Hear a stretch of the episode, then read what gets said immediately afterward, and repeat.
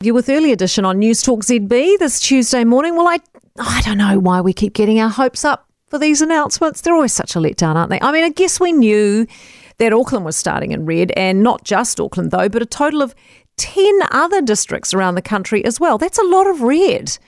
The rest of the North Island starting with orange, the whole of the South Island orange. No one's in green because guess what? They're taking a cautious approach. Of course they are. The problem with this whole thing it's the lack of definitive criteria for it. I reckon that does two things. One, gives the government all the power with little or no accountability. And two, leaves people in the dark. You know, can festivals go ahead or not?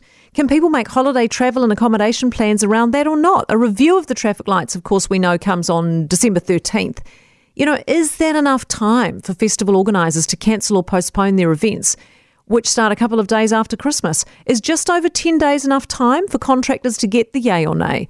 For festival goers to tweak plans, book accommodation, book travel? I doubt it. And it's tough to play a game when you don't know the rules. And this is the problem with the government not being transparent here and holding all the cards. I mean, why is Auckland, as a region, one of the most vaxxed areas of the country, starting on red? You know, the government claims it's because it's the epicentre of the outbreak. But when is Auckland not going to be the epicentre of the outbreak? For as long as MIQ's in Auckland, it's an epicentre. The definitions also state that red is about protecting the health system from being overwhelmed, but the health system's not remotely overwhelmed, not even close to it. So again, why?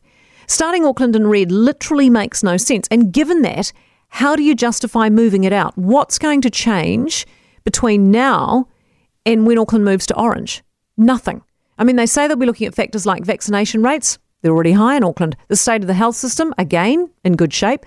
Contact tracing and case management capacity. Well, actually, that part's up to them, not us. You can't punish us for something we've got no control over. Surely holding Auckland back based on the government's own ability or otherwise to do something, that's just plain cruel.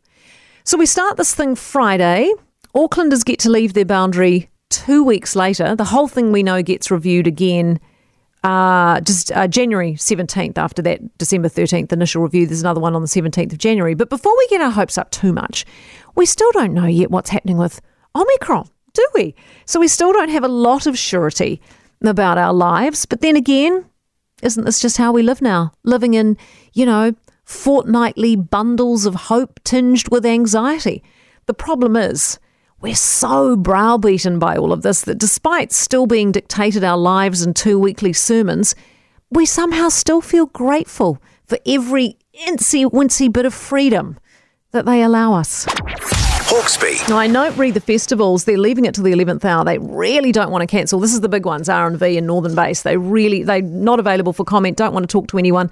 I think they're just going to push it right down to the wire. We know Bay Dreams is already gone and Toast Martinborough's been postponed, but there's Rhythm and Vines is in real trouble, I reckon, because they've got 1,500 people locals signing a petition saying they don't want it because they're fearful of all those people coming in. And you got um, Tai Rafferty Iwi also want the event to be called off. So they're under real pressure. Uh, but the organisers, as I said, they're not speaking. They they don't want to say anything at this point. And I guess they'll be keeping a close eye on December 13th and hoping like hell that we go to Orange and uh, they might be able to get something away at that point.